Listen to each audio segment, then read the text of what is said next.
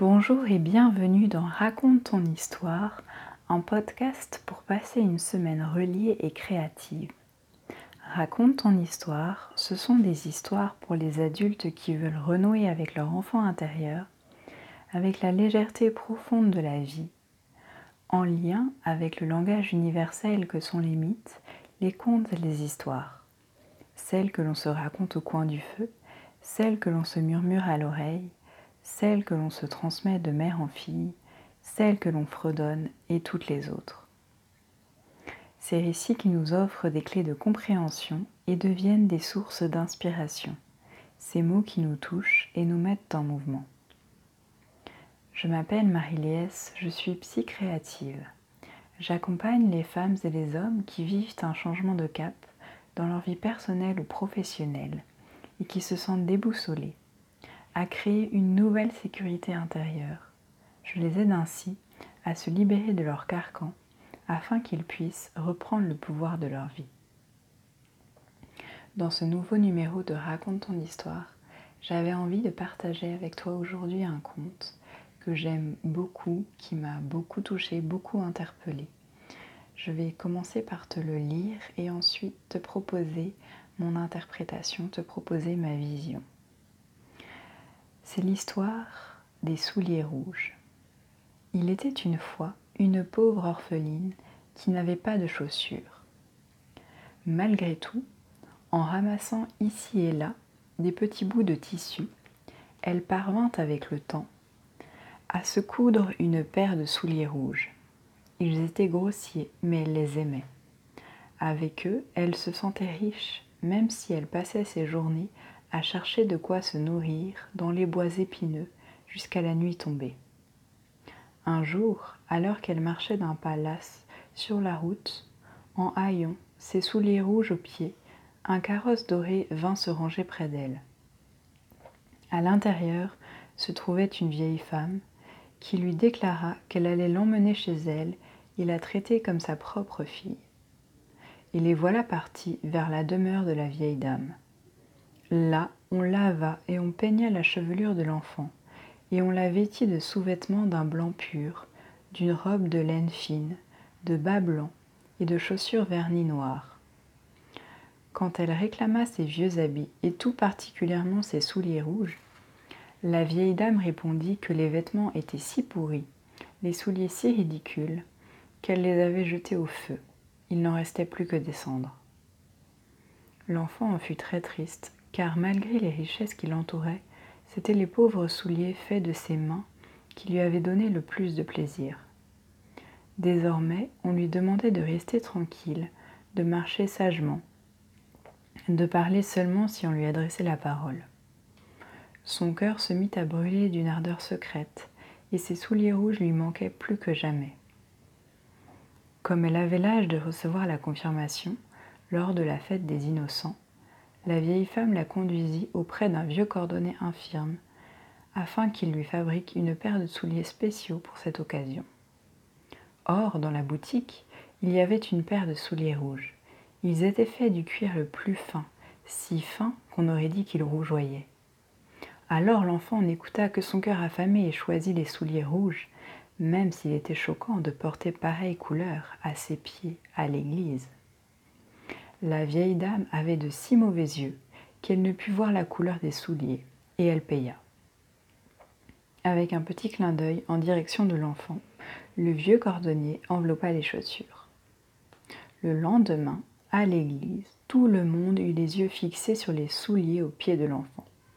Ils brillaient comme des pommes, comme des cœurs, comme des prunes carminées. Tous les regards étaient désapprobateurs, même ceux des icônes, même ceux des statues elle ne, les en aima que plus. Aussi, quand l'officiant entonna les hymnes, quand le cœur lui répondit et que l'orgue résonna, l'enfant jugea qu'il n'y avait rien de plus beau que ses souliers.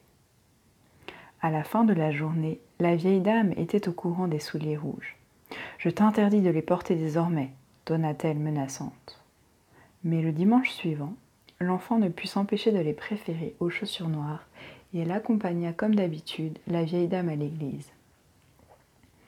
À la porte de l'église se tenait un vieux soldat. Il avait un bras en écharpe, une petite vareuse, une barbe rouge. Il s'inclina et demanda la permission d'ôter la poussière des souliers de l'enfant. Celle-ci tendit le pied et il tapota les semelles de ses souliers en fredonnant un petit air qui donna à l'enfant des fourmis dans la plante des pieds. N'oublie pas de rester pour la danse, dit-il en souriant et en lui adressant un clin d'œil. À nouveau, chacun regarda les pieds de l'enfant d'un air soupçonneux. Mais elle aimait tellement ses souliers cramoisis, ses souliers rouges comme des framboises, rouges comme une grenade, qu'elle ne parvenait pas à penser à autre chose et participa à peine à l'office. Elle était tellement occupée à tourner ses pieds dans un sens puis dans l'autre qu'elle en oublia de chanter. Lorsque la vieille dame et elle quittèrent l'église, le soldat blessé s'écria Quel magnifique soulier de balle À ces mots, l'enfant esquissa sur le champ quelques petits pas. Mais voilà qu'une fois lancée, ses pieds ne voulaient plus s'arrêter, et toujours dansant, elle traversa les parterres de fleurs, puis disparut derrière l'église, comme si elle ne pouvait plus se retenir. Elle enchaîna Gavotte et Xardas, puis traversa la route et s'éloigna en valsant, dans les prés et par les champs. Le cocher de la vieille dame bondit de son siège et se lança à sa poursuite. Il la rattrapa et la ramena au carrosse, mais les pieds chaussés de l'enfant dansaient en l'air comme s'ils étaient toujours posés sur le sol. La vieille dame et son cocher tirèrent et poussèrent pour ôter les souliers. Ce fut une belle échafourée. Néanmoins, les pieds de l'enfant finirent par se calmer.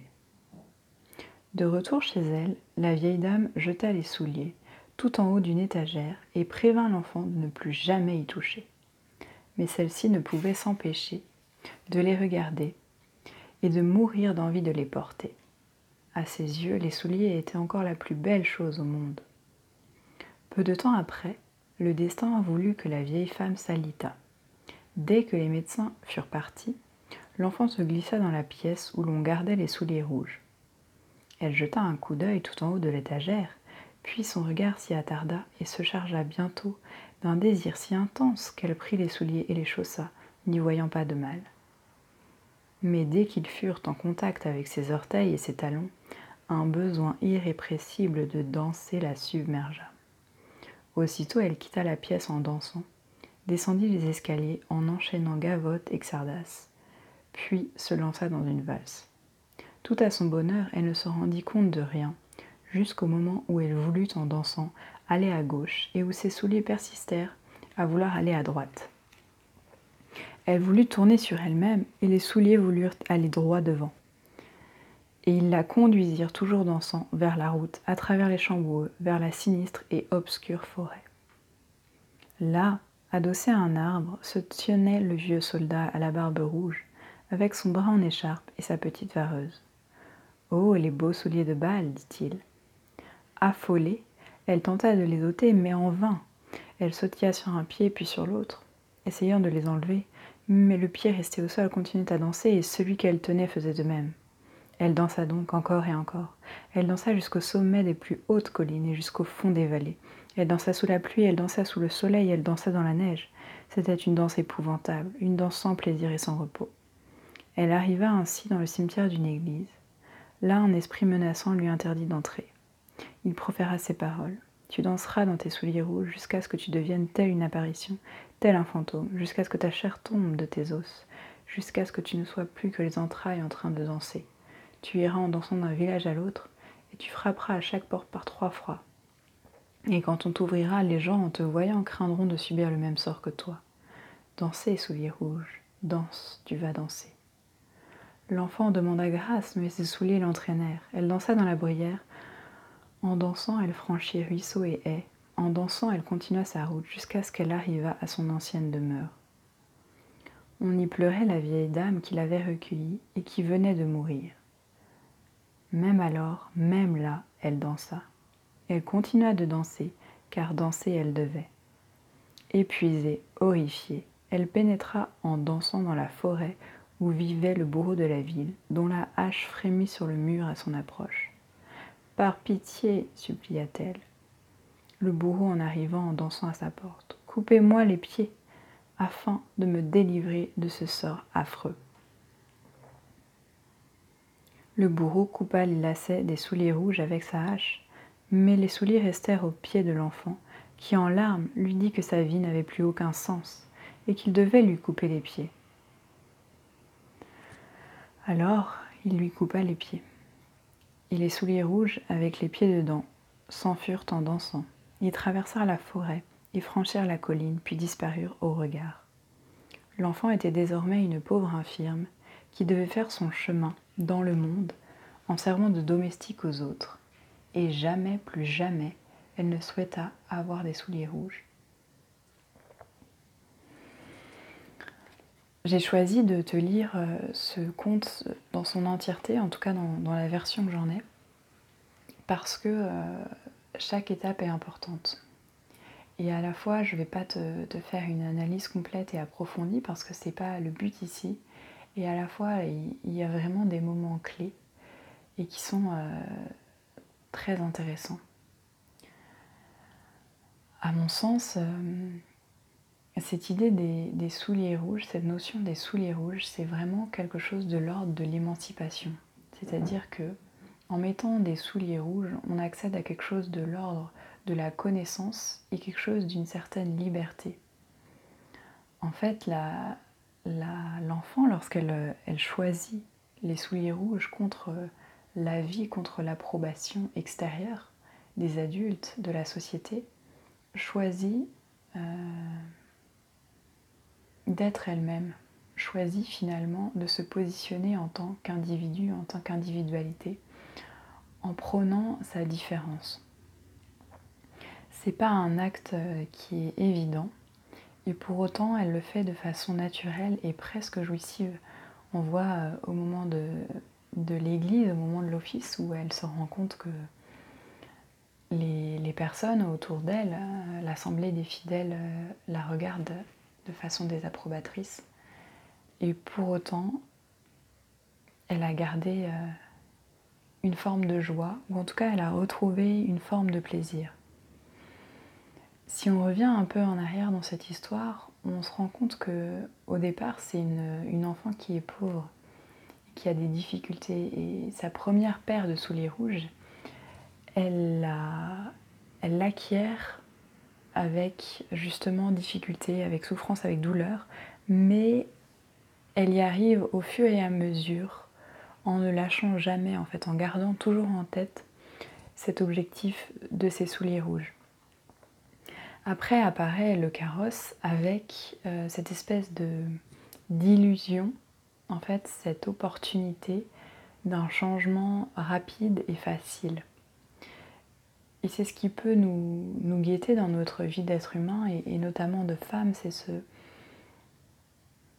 cette sorte de piège, entre guillemets, où on peut tomber, où en fait euh, on perd euh, le sens, on perd notre part euh, créatrice, on perd notre liberté en l'aliénant en fait à quelque chose d'extérieur dont les valeurs ne sont pas forcément alignées avec les nôtres.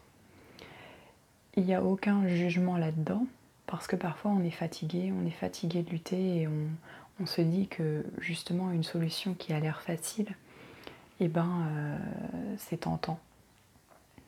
Et pour autant, ça peut être une solution qui est euh, éphémère, qui est à, un moment donné, mais si cette solution dure dans le temps, on se rend compte qu'à un moment, euh, ça va plus être possible.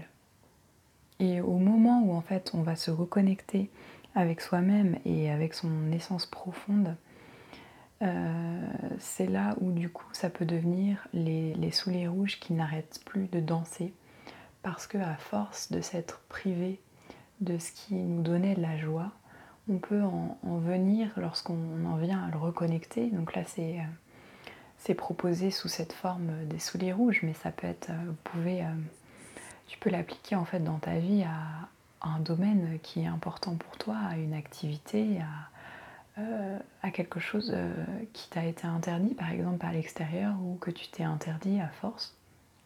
Par exemple la création artistique euh, qui n'est pas bien vue, qui n'est pas forcément valorisée et pour laquelle tu n'as pas forcément de temps dans ta vie aujourd'hui ou en tout cas tu ne te donnes pas encore ce temps ou tu ne te donnes plus ce temps alors que c'est quelque chose qui te, qui te met en joie et qui te et qui t'apporte en fait une énorme plus-value dans ta vie.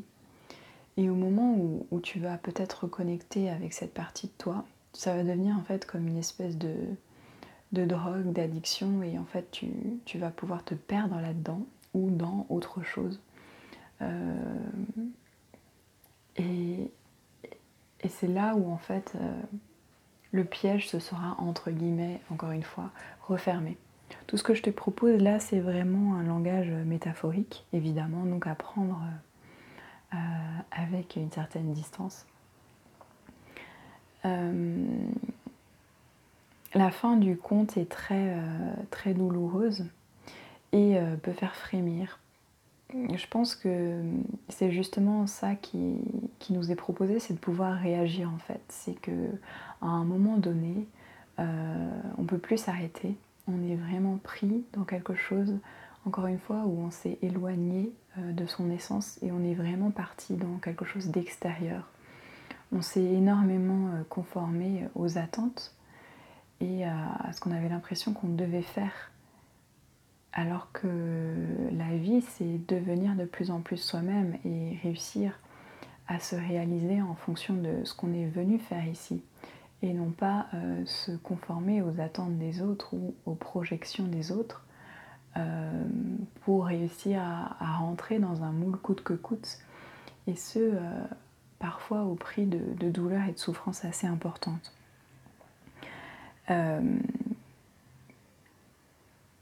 Donc l'enfant devient infirme, c'est vrai, mais à la fois le conte s'arrête ainsi et on ne sait pas, on ne connaît pas la suite. On pourrait inventer une suite, on pourrait se dire euh, de façon encore une fois métaphorique et imagée que ses pieds pourraient repousser par exemple. Et ici, on peut y voir l'idée d'une deuxième chance, c'est-à-dire que après s'être laissé prendre dans tout ce tourbillon, d'envie, euh, etc., euh, on peut vivre une vie différente, plus alignée, avec des choix euh, en conscience. Voilà ce que j'avais envie de te partager aujourd'hui. Ce podcast a, duré un peu plus longtemps. J'espère qu'il te sera bénéfique. Je fais vraiment le vœu qu'il puisse t'accompagner durant cette nouvelle semaine. comme petite exercice de fin, j'avais envie de rapprocher cette couleur rouge euh, au chakra racine, donc à ce qui nous ancre en fait dans la terre. Le rouge, c'est la couleur de la vie. Euh, ce que tu peux faire, c'est pratiquer un exercice d'ancrage en t'imaginant euh, tel un arbre avec des racines qui vont dans la terre pour être vraiment droit, droite, aligné de plus en plus avec toi-même et avec les éléments. Ça, c'est euh, une première idée. Et la deuxième idée, ce serait effectivement, encore une fois, de pouvoir utiliser l'art-thérapie, art plastique, et de dessiner, dessiner une partie de ce conte qui t'a parlé, ou éventuellement dessiner les souliers rouges, enfin, voilà, et, de voir ce que ça te fait vivre, et de voir comment, en fait, toi, dans ta vie aujourd'hui, euh, est-ce que tu es en, accord avec tes choix ou est-ce que tu les fais encore euh, trop basés sur l'extérieur et non pas sur euh, ton ressenti intérieur, ton intuition et ce que ton cœur de femme, notamment ou d'homme, te dit. Merci de tout cœur de m'avoir écouté jusqu'au bout. Je te souhaite une très belle journée, une très belle soirée. Prends bien soin de toi et je te dis à la prochaine fois pour un nouvel épisode de Raconte ton histoire.